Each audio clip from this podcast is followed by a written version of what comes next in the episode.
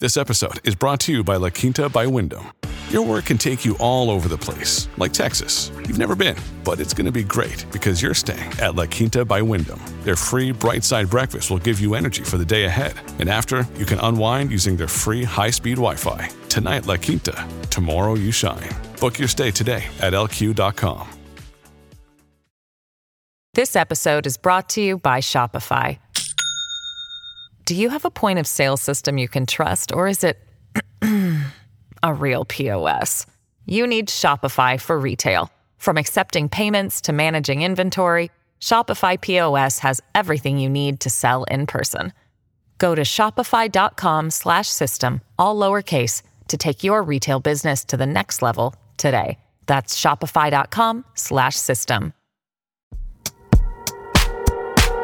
Hello, it's Tuesday, February twenty-seventh, and welcome to Papercuts, where we ask the papers for a chat, delve into their problems, and then realise it simply is what it is. We've been delighted to see how many of you have signed up to our Papercuts Supporters Club. We know that times are tough, and we really are grateful for your support. As you know, we spend all the money we get on papers, producers, and partying. Plus, there's Jason Hazeley's expenses claim for all those late-night drives to Epping Forest, taken for podcast research purposes. If you too would like to get ad-free episodes, a special extra funny bit, maybe even a Papercuts mug or a t-shirt, then why not check out the show notes and click on back dot papercuts show dot com to see how you can become a Papercuts supporter. Now here are the headlines for today's edition. Don looks back in anger. Trump takes aim at Prince Harry. Cash and carry the can. Hunt gets tax cut warning. No sex for me, please. A journalist goes to an orgy but doesn't get involved. Welcome to Papercuts. We read the papers so you don't have to.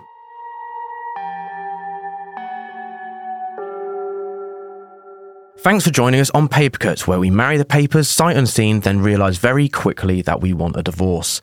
Joining me today is comedy writer Jason Hazeley. Hi, Jason. Morning. And we also have C N N contributor Holly Thomas. Hello, Holly. Hello. So, what have we got on the front pages today, Holly? Let's start with you and the the serious papers. Yes, so on the cover of The Times, we have, "I'm proof that Britain isn't racist," says Sunak. So that's Rishi Sunak trying to de-escalate the Islamophobia row. Big shout from the man who reappointed Suella Braverman as Home Secretary there. Mm. On the cover of The Eye, we have, "Hunt has six days to find tax cuts to save Tory M Ps." So this is the story about Jeremy Hunt wanting to lower taxes, discovering that actually it's a bit more expensive than he might have predicted. We've got more on that later. The Guardian, same story. "Experts warn Hunt over dubious case for unfunded budget tax cuts."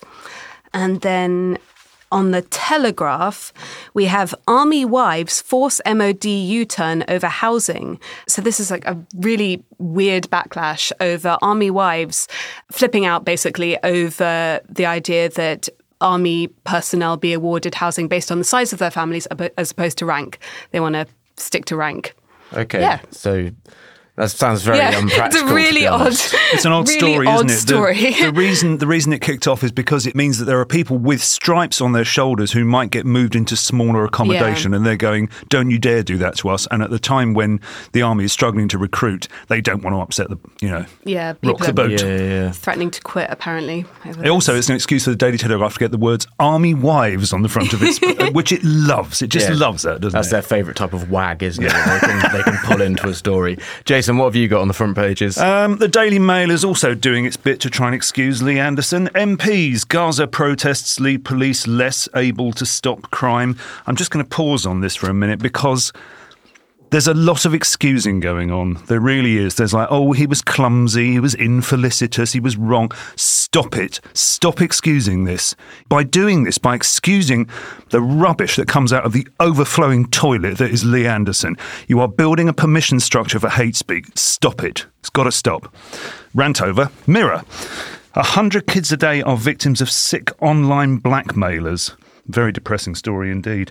The Sun has "Friends and Traitors," which is a reference to Courtney Cox off of Friends, who might be going into The Traitors. Very exciting. That's definitely the big news that should be on the front of The Sun. Again, The well. Sun. I know we keep saying this, but The Sun is not really interested in the news anymore, is it? And the Daily Star, proud to love animals, has a comestible special today. "Sing for your supper. Boffin reveals we should serenade our food." Yes.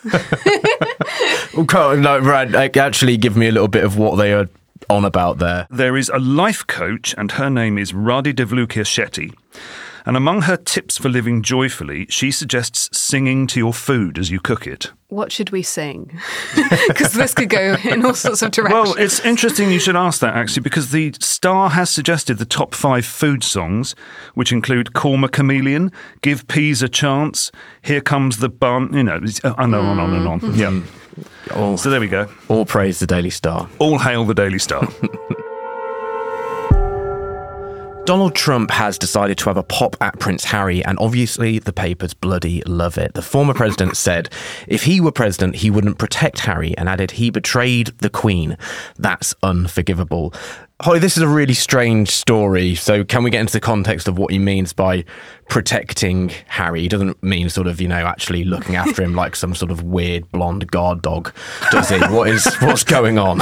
So basically, a conservative think tank, which is called the Heritage Foundation, is um, seeking the publication of Prince Harry's immigration form. And they're arguing that basically he shouldn't be allowed to enter America legally because he's taken drugs, according to his memoir, Spare. The Biden administration is saying, well, that doesn't really constitute proof that he takes drugs. Like, you know, you can make a claim in a book that you've had a spliff. It's not the same as concrete evidence that you've taken drugs. But Trump is saying, no, no, no, no, no. If I'm president, Harry's out of the country.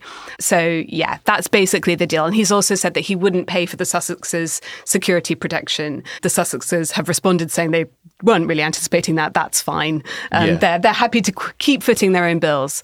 But yeah, basically there's some suggestion that this could be a bit of a response from Trump to Meghan Markle getting involved in the campaigning for twenty twenty election. And then also apparently Prince Harry once responded to a prank call from someone pretending to be Greta Thunberg um, and said something like Trump had blood on his hands for the handling of the coal industry. So this feels like a bit of a personal vendetta from Trump slash... A personal um, vendetta from Trump. I know. No. Are you suggesting Donald Trump's a petty man? Holding a grudge, Donald Trump? I'm not sure about that one. Well, this, so this kind of came from an offhand remark at C PAC, didn't it, where he just said this, and he says loads of bumbling bullshit every time he gets on stage. But how have the papers taken this? I mean, the Telegraph seemed to have really gone to town on what seems to be a sentence from Donald Trump, and it's made the entire of their insert and a two-page spread. Yes, and half of the two-page spread is uh, the headline, uh, so, which is, I wouldn't protect him. He betrayed the Queen. That's unforgivable. He would be on his own if it was down to me. Donald Trump. They've spoken to a renowned American lecturer on the U S Constitution.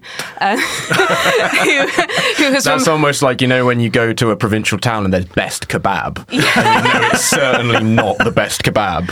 And that's what I would assume on this. If they're so renowned, I don't think they'd be talking in this bollocks, maybe. It, it's it's sort of their equivalent of, of your boffins. Um, yeah. and star, no, no hate to the, to the star boffins. Love them. This uh, renowned lecturer has said, the powers of the pre- president are formidable.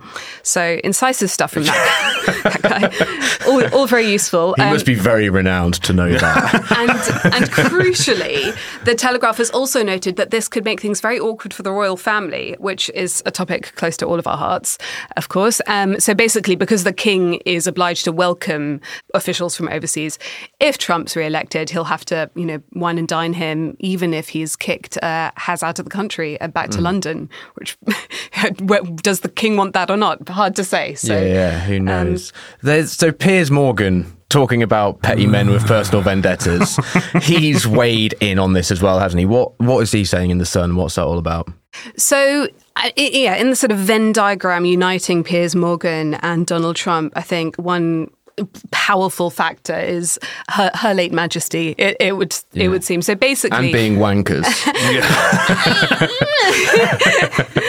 Who, who's, who's to say?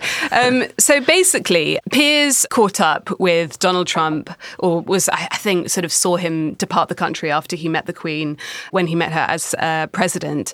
And Piers says, for sheer unbridled joy, I've never seen anything to quite match Donald Trump's beaming face when he returned to Air Force One One after meeting Queen Elizabeth the Second for the first time at Windsor Castle. And then he apparently told him, "She is so sharp, so wise, so beautiful. She's a very special person."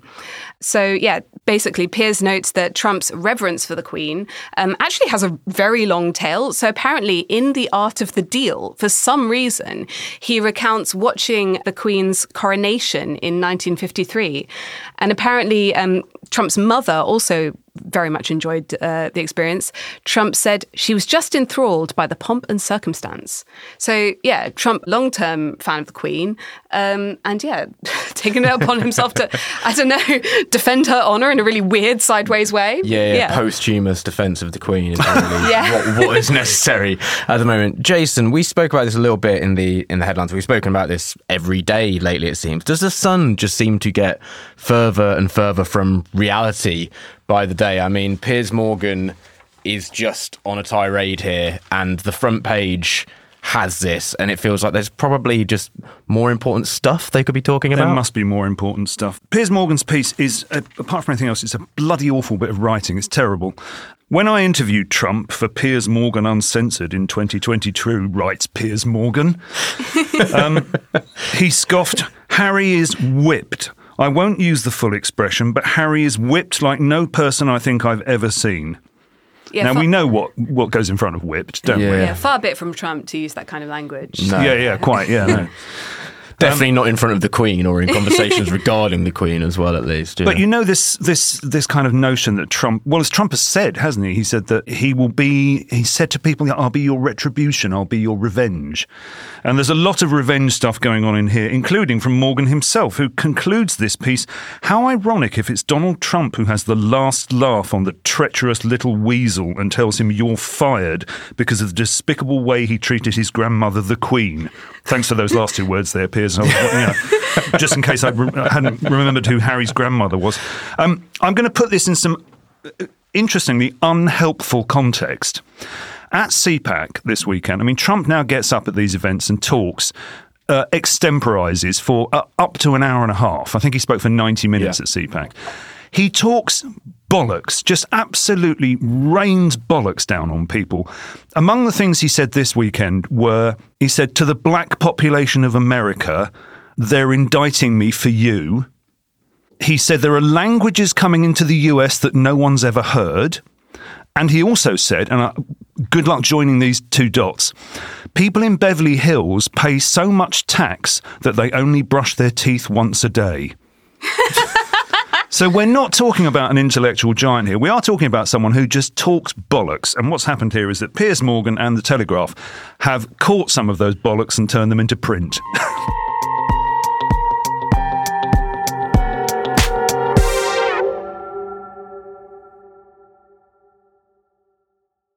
This episode is brought to you by Shopify. Do you have a point of sale system you can trust, or is it a real P O S? You need Shopify for retail. From accepting payments to managing inventory, Shopify P O S has everything you need to sell in person. Go to shopify.com slash system, all lowercase, to take your retail business to the next level today. That's shopify.com slash system.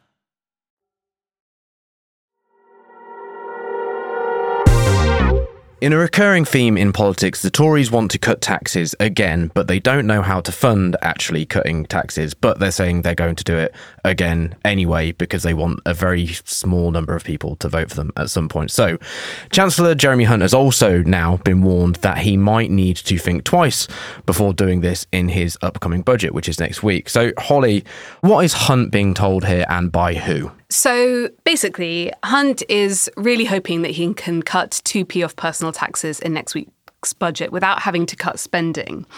The I F S says that isn't possible. No. Essentially, um, if you cut money from one place, you have to find it somewhere else. And the indications are it would come from unprotected government departments. So, yeah, basically in uh, his autumn statement last November, Hunt committed to an increase in Whitehall spending of about one percent above inflation. So Yeah, I, I mean, I'm going to find more money. However, we're going to be taking less money. Basically, it doesn't add up in a very fundamental way. Something's got to give in yeah. the next week. Yeah, so is it going to be basically just sort of more austerity? Is that really what we could be looking at here? Yes, from certain departments. The I F S reckons he'll need to find about thirty-five billion pounds uh, from departments like kind of higher education, uh, maybe defense, that kind of thing. Yeah. And yeah, it says that there's no credibility that he can a- announce tax cuts under the current circumstances.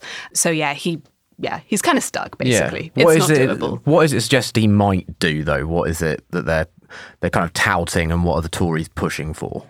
So Damian Green, who's the chair of the One Nation Caucus, is saying that the best way to grow the economy is to cut taxes. And basically what he could do, what Hunt could do, is cut one p off the basic rate of income tax and then um, or introduce a further cap to national insurance. So I don't really see how that makes much of a difference. If you can't yeah. afford two p, you probably can't afford one p either. Yeah, yeah. It, it, none so, of it really seems to make very much sense to me. I, Jason, does this feel like they're just, the Tories are failing to read the room in any sort of way and also just failing on all fronts, really, isn't it? Uh, one hundred percent. one hundred percent failing to read the room. In fact, there was a, the Fairness Foundation published the results of a survey four days ago that said that sixteen percent of the population want tax cuts.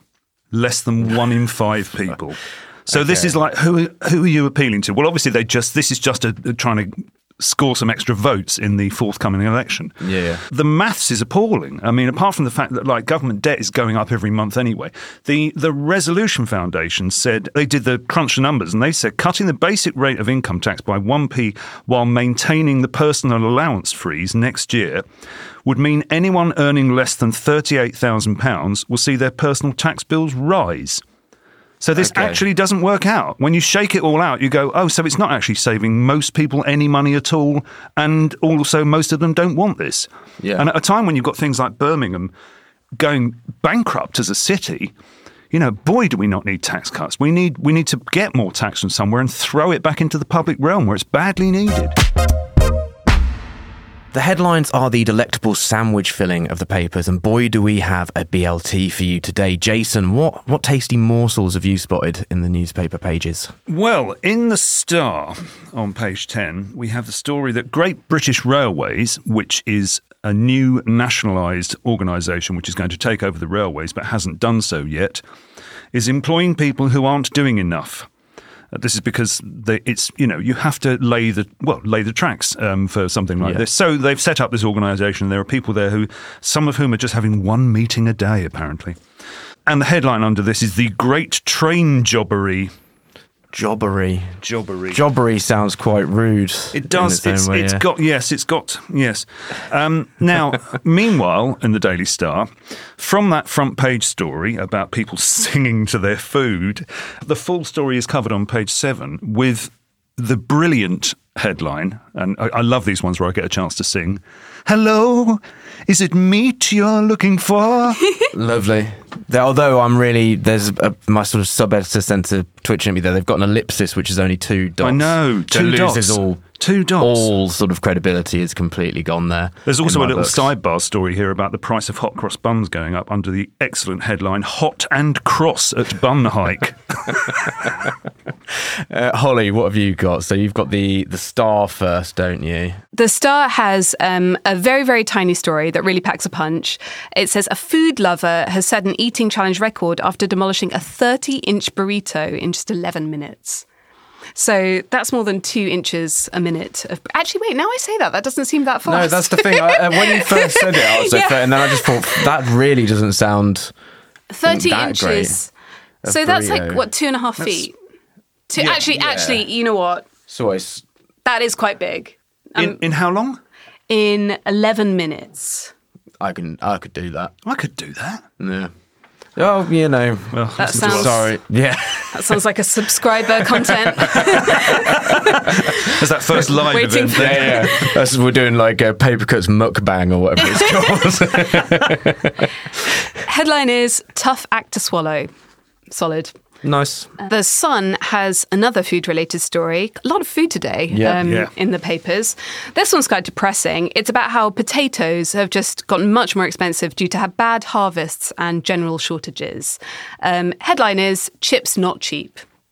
It's not it's not terrible. The thing that I'm finding with that, though, that I it can just be a throwback to last week, that there was a headline, I think, in The Star, which was Spuddy Hell, about nearly the exact same thing. And they've clearly, they've got the news a bit late and thought, we just need to try and get our own headline here. Yeah, and, it, and it's, it's just it's not, not rolling for time, no. no.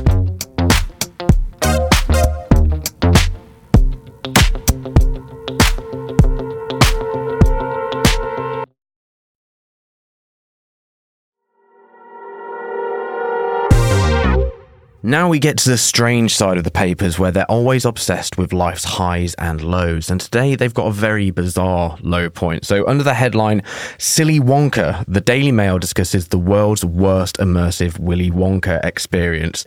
Jason, please talk me through this. Right, okay, so there is uh, uh, an event organiser called House of Illuminati, which set up um, an immersive Willy Wonka experience for which tickets were thirty-five pounds per head. That is quite steep, I it's would quite say. Quite steep, yeah. yes, yep. And what they were expecting was what the poster promised, and the poster was generated by A I. So it was not actually representative of anything in the experience itself, just as well, really, because the experience was absolute shit.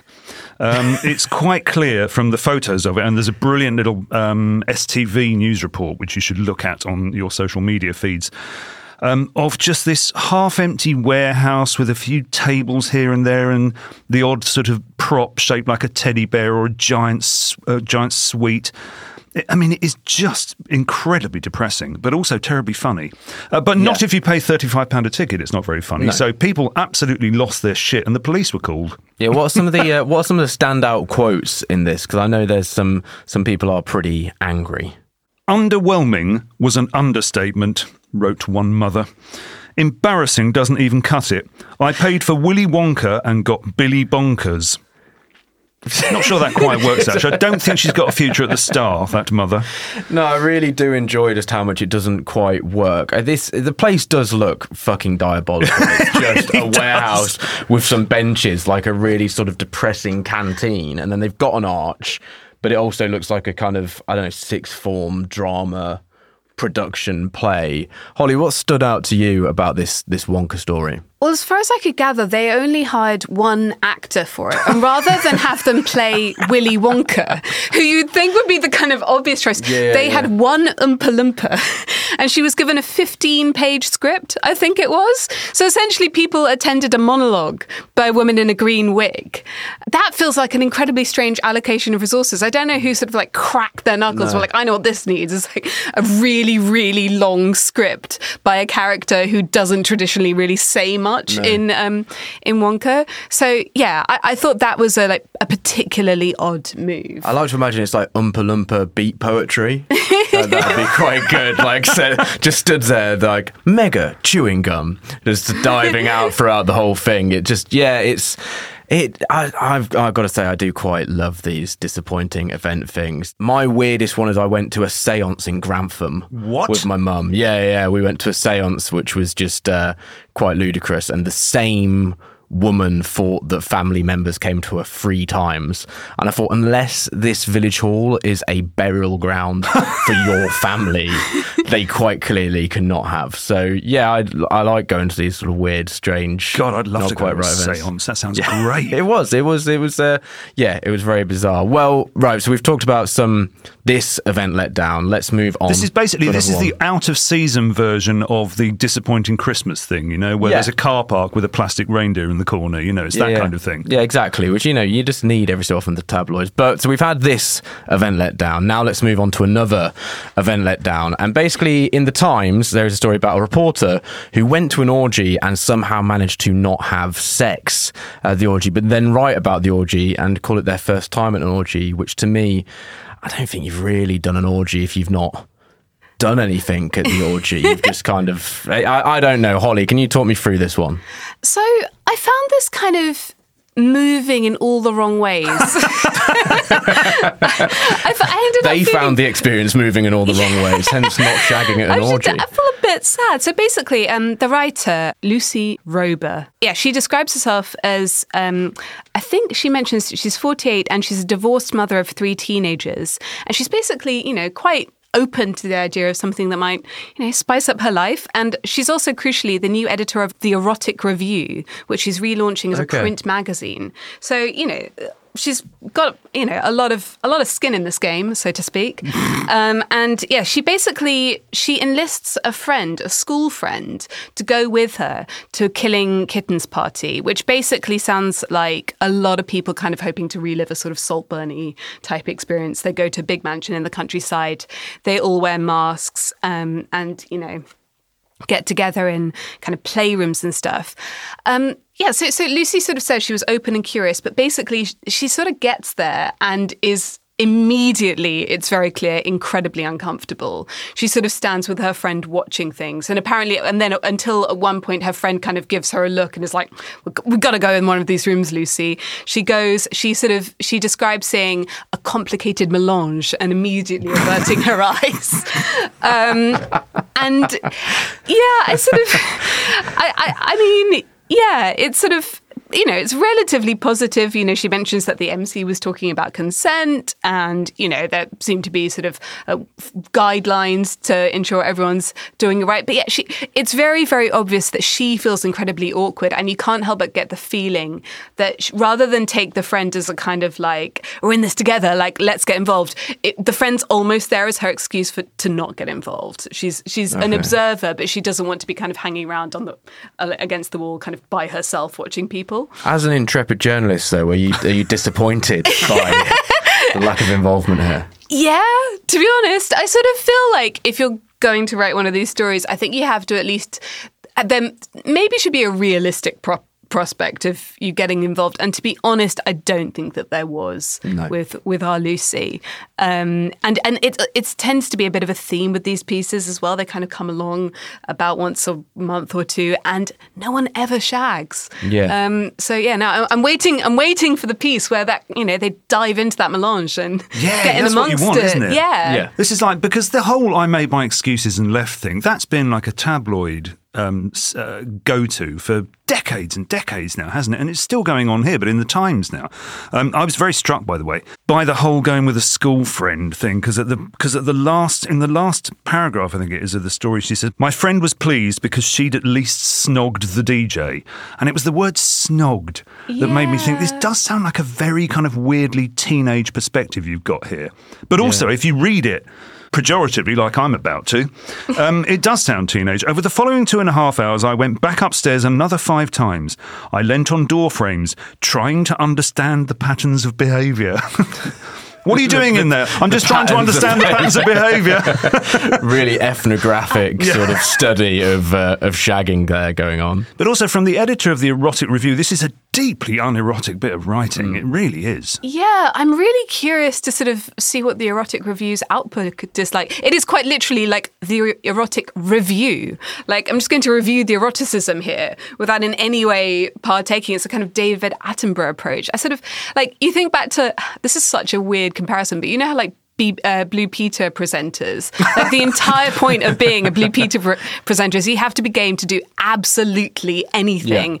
Yeah. You, you sort of feel like if one of those guys got there, they would they would they wouldn't have lost five minutes. They'd be like in a threesome, no problem. You know. Well, Holly, this is genius. Sending Blue Peter to a Killing Kittens party. It's got to be done. Yeah, yeah. That's that's the way. You get a Blue Peter badge for every. Uh, every, every new kink you tick off. The lack of eroticism is very much underlined when you read this on the Times by the uh, by what happens underneath it. It says related articles, and the first one comes in with the headline, "My Nights of Endometriosis oh, Agony." Yeah, no, this woman needs to have a chat with uh, Joe Biden. get, get, get her head in the game. Yeah, yeah, yeah. Shagger Biden. Yeah. And that brings us to the end of today's Papercuts. Thank you very much to Holly for joining us. Thank you. And thank you to Jason. Thank you. Remember, we're out five days a week and we would be really grateful for your support to carry on making sense of the papers for you every weekday. We are a one hundred percent independent outfit. There is no big media owner behind us and we spend around six hundred pounds a month on papers alone. It would be fantastic if you could chip in a little to keep Papercuts on the road. For as little as three pounds a month, you can get twenty episodes a month without adverts. Support us with a little more and you can get extended episodes with extra material, plus the coveted Papercuts mugs and t-shirts, which are occasionally modelled by our panel but aren't today. They're very much letting the side down. Follow the show notes to back dot papercuts show dot com. That's B A C K dot papercuts show dot com to find out more. Our beloved supporters also get a shout out on the show, and here are some now for you. It's grazie mille from me to Chris Payne and Claire Vaughan. Thank you so, so, so much to Simon, David Denman and Ashley Boyle. Thank you very much from me to Edwina Nolan and James Dibb Simkin. I've been Jacob Jarvis and you've been listening to Papercuts on a day when the Star revealed that parents are choosing baby names based on what would be a good Instagram handle. That's why I'm calling my firstborn Brexit Bloke four twenty. See you tomorrow. Papercuts was written and presented by Podmasters managing editor Jacob Jarvis, with Jason Hazeley and Holly Thomas. The assistant producer was Adam Wright, and the audio producer was me, Jade Bailey. Music is by Simon Williams, socials by Kieran Leslie, design by Jim Parrott, with original art by Modern Toss. The executive producer is Martin Boytosh, and the group editor is Andrew Harrison. Papercuts is a Podmasters production.